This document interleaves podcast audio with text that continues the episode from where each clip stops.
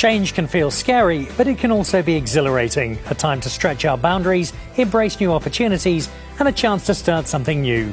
Welcome to Business Unknown with me, Dan Nicholl, made just for you by BrightRock, the first ever needs matched life insurance that changes as your life changes.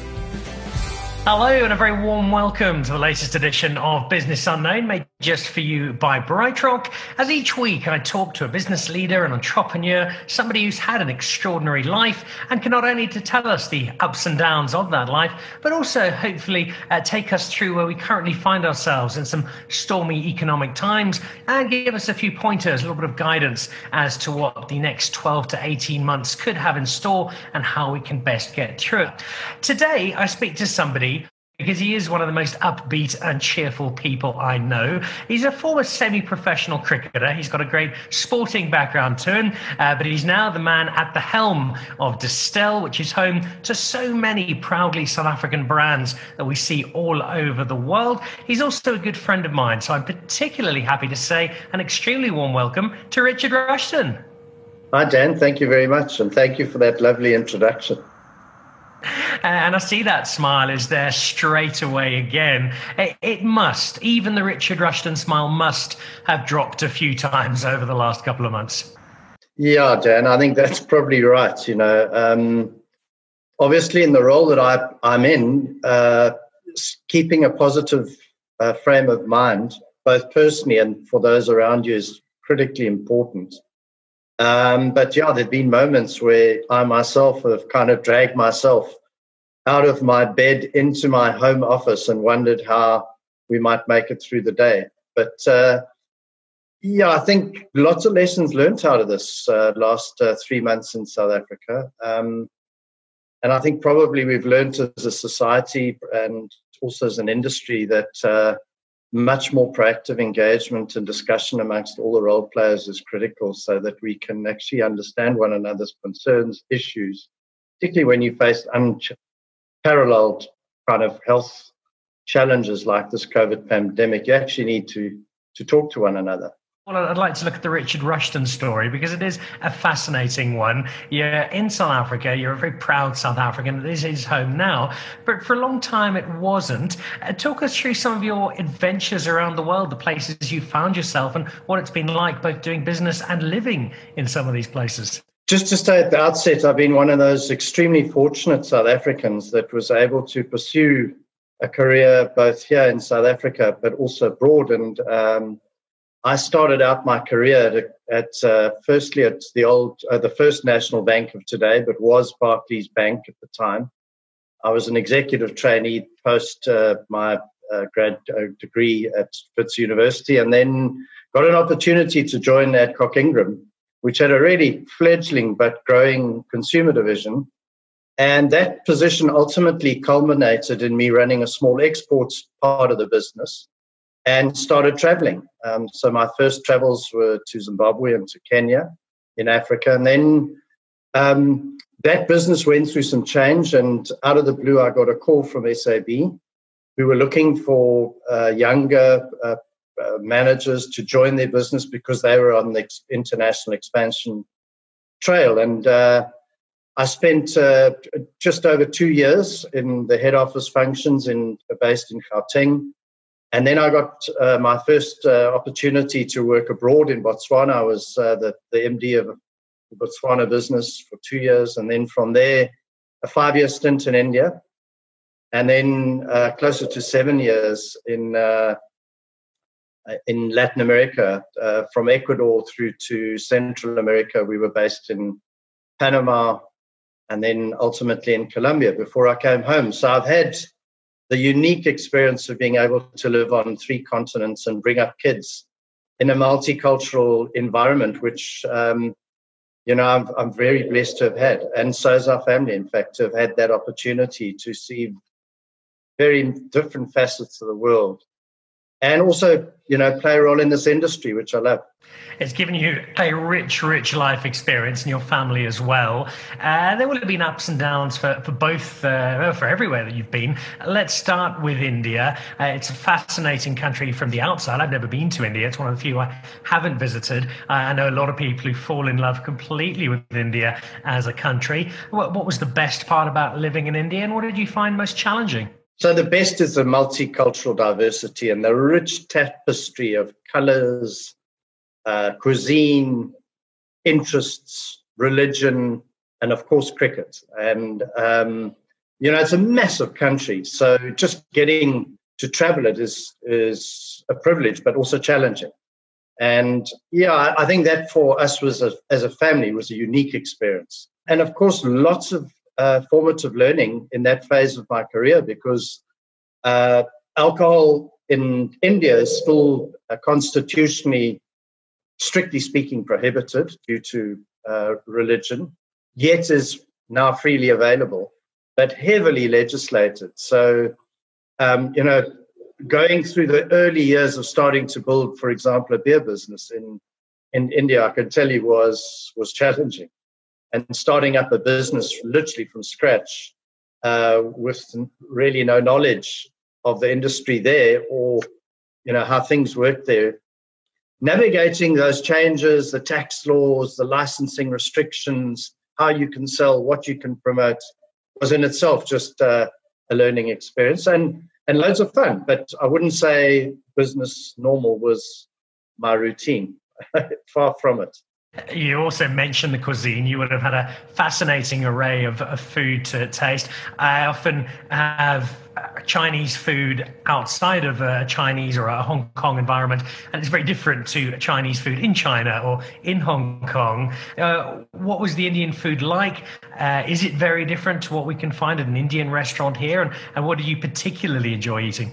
Well, that's a great question. So, uh, South African Indian food is a little different. Uh, it's more reminiscent of some parts of the southern part of India. Um, a little more spicy, hot South African uh, Indian cuisine, whereas uh, in India you find the full array of sort of spice, curry, flavor, and then obviously meat, vegetarian, and then fish play different roles in different parts of India. And so for me, just going through that rich experience and discovering that actually vegetarian food can be delightfully tasty and also interesting was part of that experience just discovering that rich array of and variety, and then the flavors and the sensations on your palate uh, was in itself um, an experience. I must tell you about alcohol in those in that in those early phases. Is India was effectively a whiskey drinking nation, so beer and wine was you know very underrepresented. There was very little to speak of in terms of a wine, a table wine drinking tradition. So, and there was very little beer, uh, in fact, to to celebrate, and that's surprising given the climatic conditions, the heat, the monsoon weather, etc. So that's the sort of it's a it's a land of of great opportunity. It's a country of fantastic opportunity, certainly for beverages.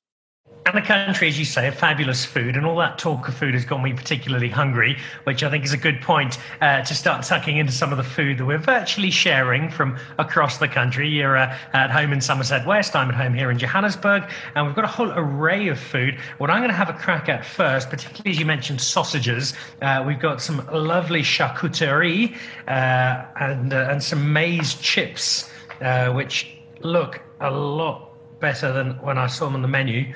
Um, these just look fantastic. So uh, try some of that. Uh, and these are all from Stellenbosch, from uh, from where you have your offices at uh, at Distell, um, made by uh, by Bertus Basson, who's a, a, friend to us both. Uh, so I'm going to have my first mouthful. Uh, cheers, Richard, and lovely to see you. Nice to see you, Dan. Cheers, and thank you for the invite. Mm. These maize chips are sensational. Yeah. Soft and polenta-ish inside, slightly firmer crust. Mm and also not heavy, light yet uh, mm. full of flavor.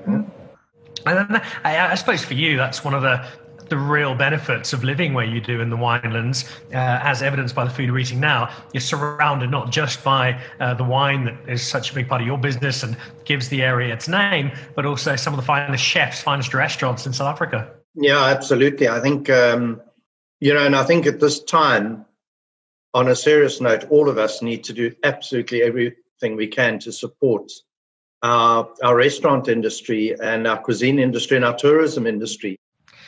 The journeys ended and you came back to South Africa. Just before we get back to South Africa and, and, uh, and talk about your story as you are now, from a business perspective, countries have very different business cultures, and you often don't get to understand that until you've been there a while and realize that maybe you've been doing something in a, an improper way because it comes naturally, because it works somewhere else and doesn't there. Uh, what were the key lessons that you learned from doing business across South America, and, and, and what's unique to that business space? Yeah, so I think um, for me, Latin America was uh, dealing with growth. Um, so it, the, the, the economies were actually in strong growth at the time. And um, as a result, we had to fund and finance and support growth strongly. And, you know, typically South Africans are quite cautious um, in their approach, just given perhaps what we've had to work through over decades as a country. And I think um, we tend to be quite defensive, and this is a strong offensive growth game um, in Latin America. So learning to to kind of back yourself uh, and the business and big strategic investments was a kind of newfound skill. And then I guess the the satisfaction of that was just seeing quite a few of them, you know, play out really successfully. Um, so for me, that was that was a unique experience. I think, you know, India was about coming to live with controlling what you can control and you know letting go of things that you are out of your control. And that was linked to the regulatory environment to a large extent. And in many ways it kind of leads in a funny way you always end up in situations for good reason. And it's you know as i reflect on the last four months and five months in south africa many of those skills that you almost acquire through exposure and experience innately in your travels many of those skills have suddenly had to you know come to the fore again uh, given what we've had to deal with in in this uh, pandemic. All right well let's uh, let's say goodbye to south america. Let's welcome you back to south africa. And let's do something a, a little cool. We've got a garlic loaf uh, which has been sent up with a candle made out of butter. Mine is slightly melted already but i'm gonna mine's also melted. Oh so this is this is a chef having a lot of fun, and that fun. I see that.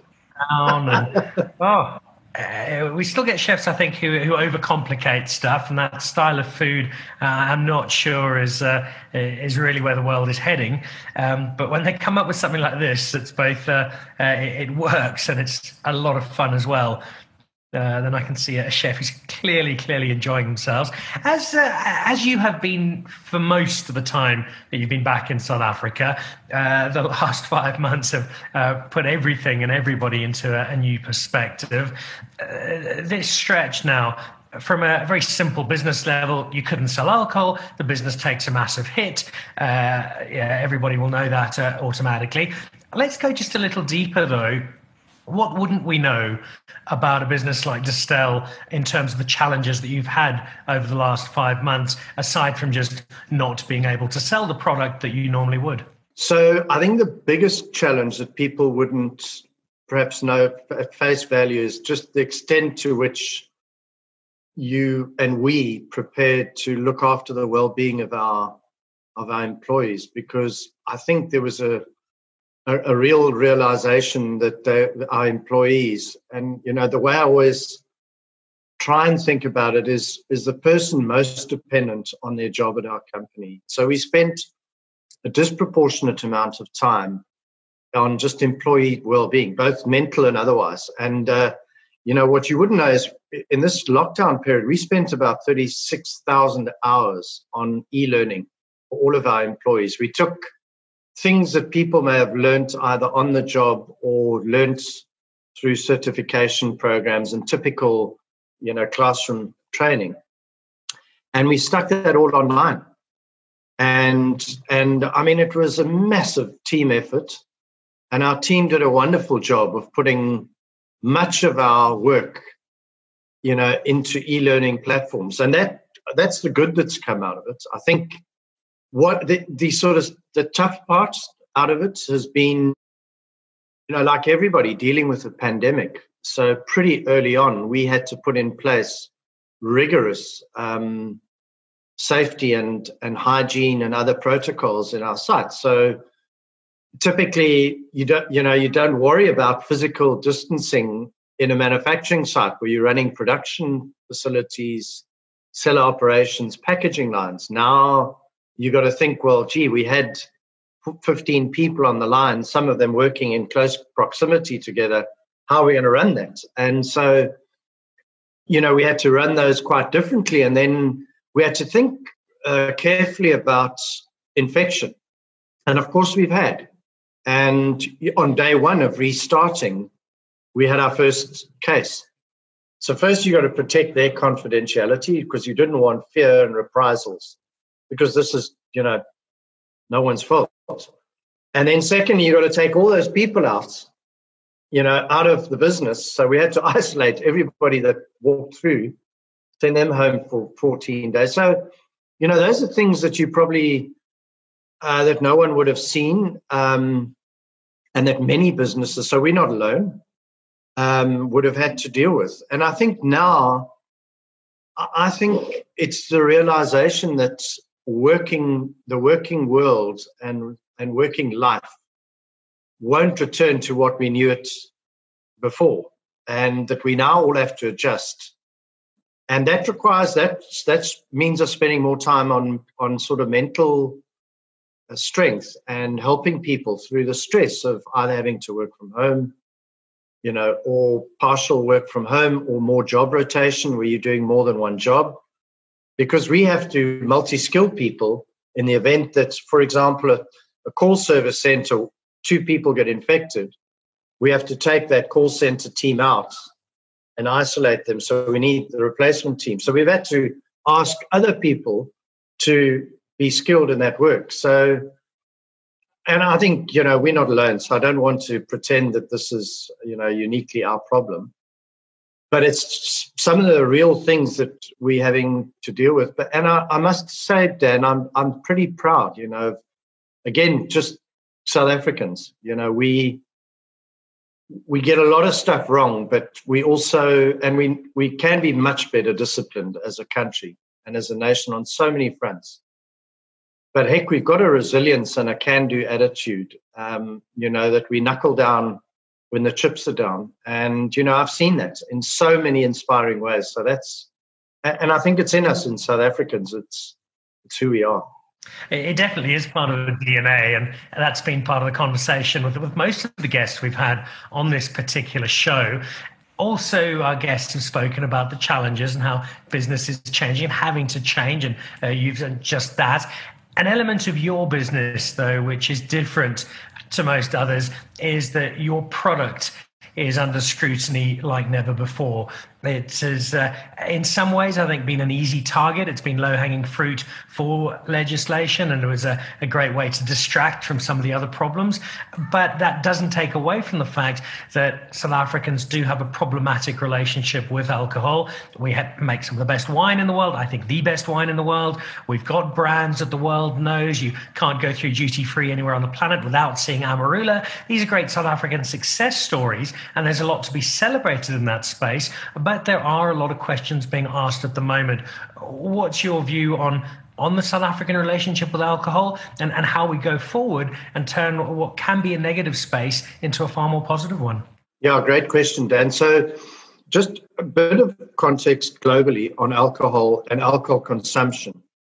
So, when figures are quoted about alcohol consumption in South Africans, typically it's quoted around those that claim to consume alcohol, and it excludes those that claim to abstain from the consumption of alcohol. So we always need to be careful of using statistics to position you know, the extent to which South African are a nation, South Africans are a nation of drinkers.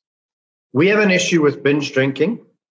And typically, for me, binge drinking is Friday, Saturday nights, and sometimes into long week into long weekends, where you know South Africans tend to drink over long periods of time continuously, and that is a real issue. And we have a problem with exposing, um, again, through poor regulation or regulatory enforcement, self-regulatory enforcement, also, but government enforcement. We have a poor history of dealing with underage uh, drinking and enforcing sh- people showing their identification to for proof of age. So these are things we have to actually self-regulate, but also need government help to make sure that ID documents are presented and that we don't allow people who have yet to form, you know, stronger views and you know an informed view on these type of decisions they need to to make in their lives. We need to do better with that.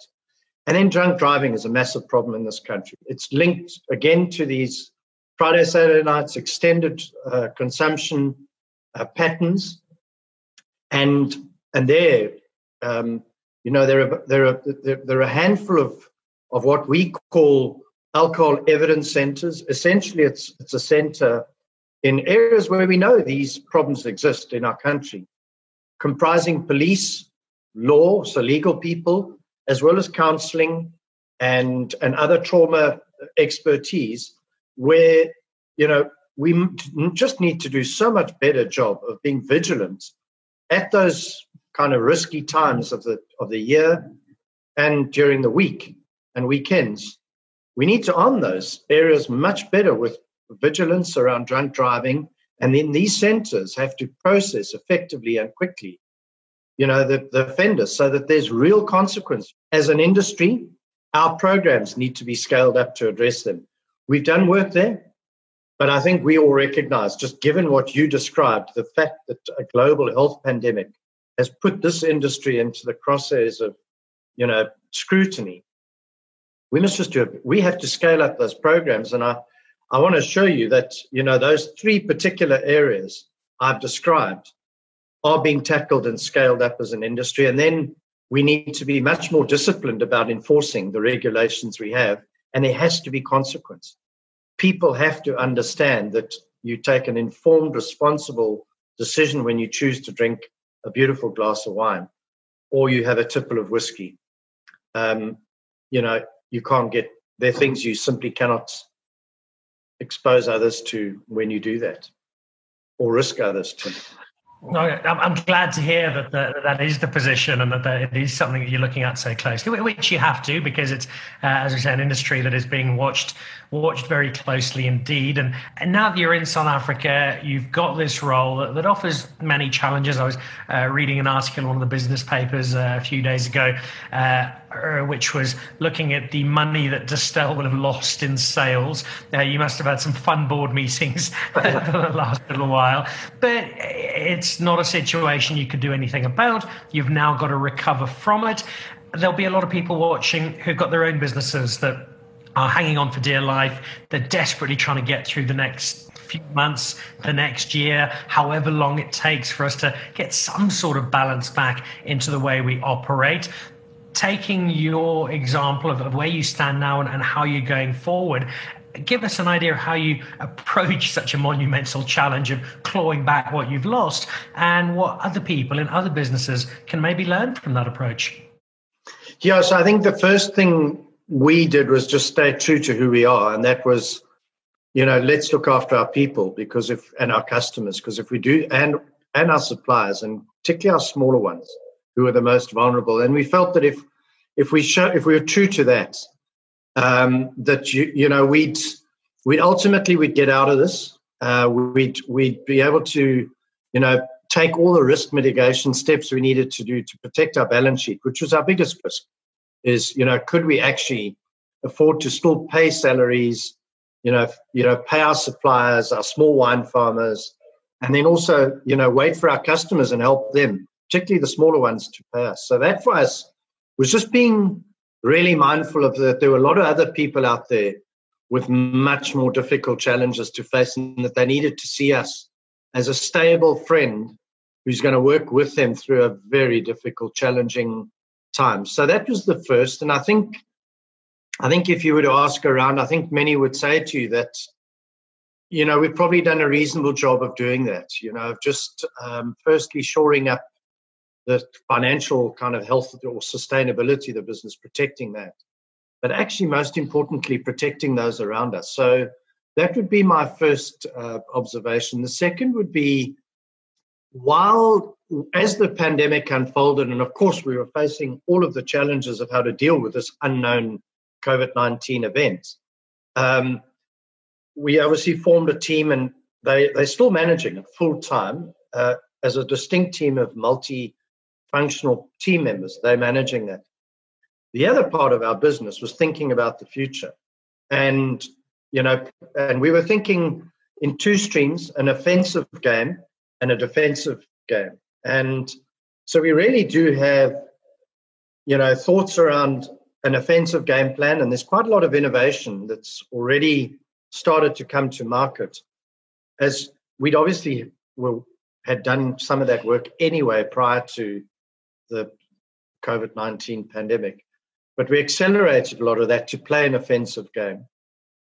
And then we've done a heck of a lot of work around you know, a defensive part of our game because we don't know quite how demand the consumer environment will actually play out. So there isn't a defensive part of our game. And then that linked to just coping skills, resilience, optimism, knowing that tomorrow is not going to be the same as it was yesterday, and next week is going to teach us something new that last week didn't. And so there's quite a lot of those sort of coping sort of resilience skills of saying, hey, it's going to be choppy, difficult, volatile. You know, let's let's accept that, embrace that, um, look forward, and just constantly jig or adapt our offensive game and our defensive game as the circumstances change. And and that's how we're tackling our challenge. We also clearly we, we got to make some tougher decisions. We had, we've had to to accelerate the process of selling some parts of our business, which we wouldn't perhaps have done under normal conditions. Because we got to actually just be true to what our core strengths are as a business. And uh, those involve some tough decisions. And again, you know, those tough decisions where you, you can't you can't skirt. We and I would just advise that to you know to others as well some some decisions and choices now have to be made and that's probably a good thing given given what we've learned about this pandemic all right. Uh, I think some some measured and some cautious optimism there. Some some great advice. And uh, what I love, Rich, and it, it's very, it speaks very much to who you are as a person, is looking out uh, for the little guys and making sure that your community, your business, family is uh, is staying as strong and healthy as possible, which is never easy. But those are wise words to take, and uh, we, we we can celebrate what you've done. I think with a, a little dessert because wrapping up our meal, mine's just come out of the oven, is uh, some apple pie, and the hot apple pie will be accompanied by some nice cold vanilla mascarpone.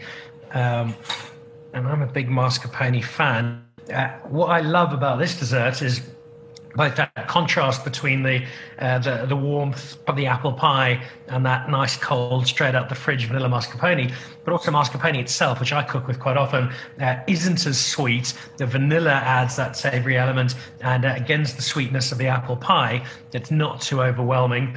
Much like I made chips earlier, nice and light. It's a mm, really good way to finish off. Before I let you go, uh, I would ask you for one final piece of reflection through the course of Business Unknown, chatting to some incredible people with amazing stories.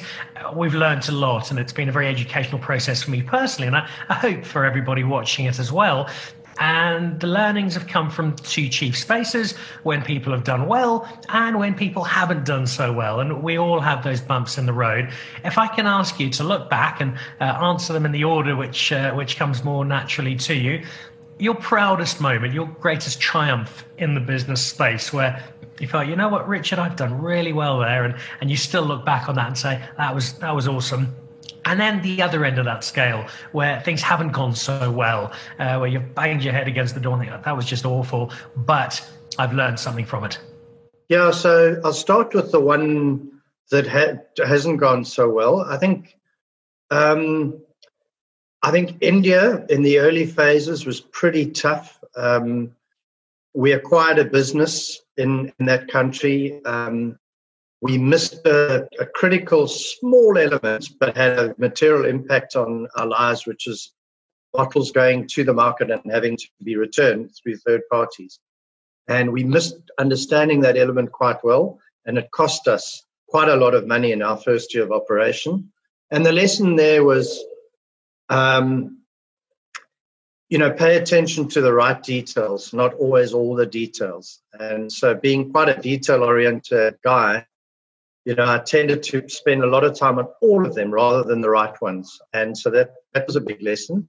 Yeah, I think as far as great moments, I think still to come um, would be the answer. Um, but because I'm not that kind of guy to celebrate too much about what I've done well. If I was, if I was to single one out, I think, you know, there was a period where, uh, you know, we we we put a business together in, in Ecuador and backed it. And we did some wonderful things and we were able to employ a lot more people, grow the business, make it really successful for shareholders, and actually have fun doing it. And that that sort of three year period for me with with a lot of with you know one or two other South Africans only, but with other people from around the world was probably one of the more satisfying ones I've had in my life.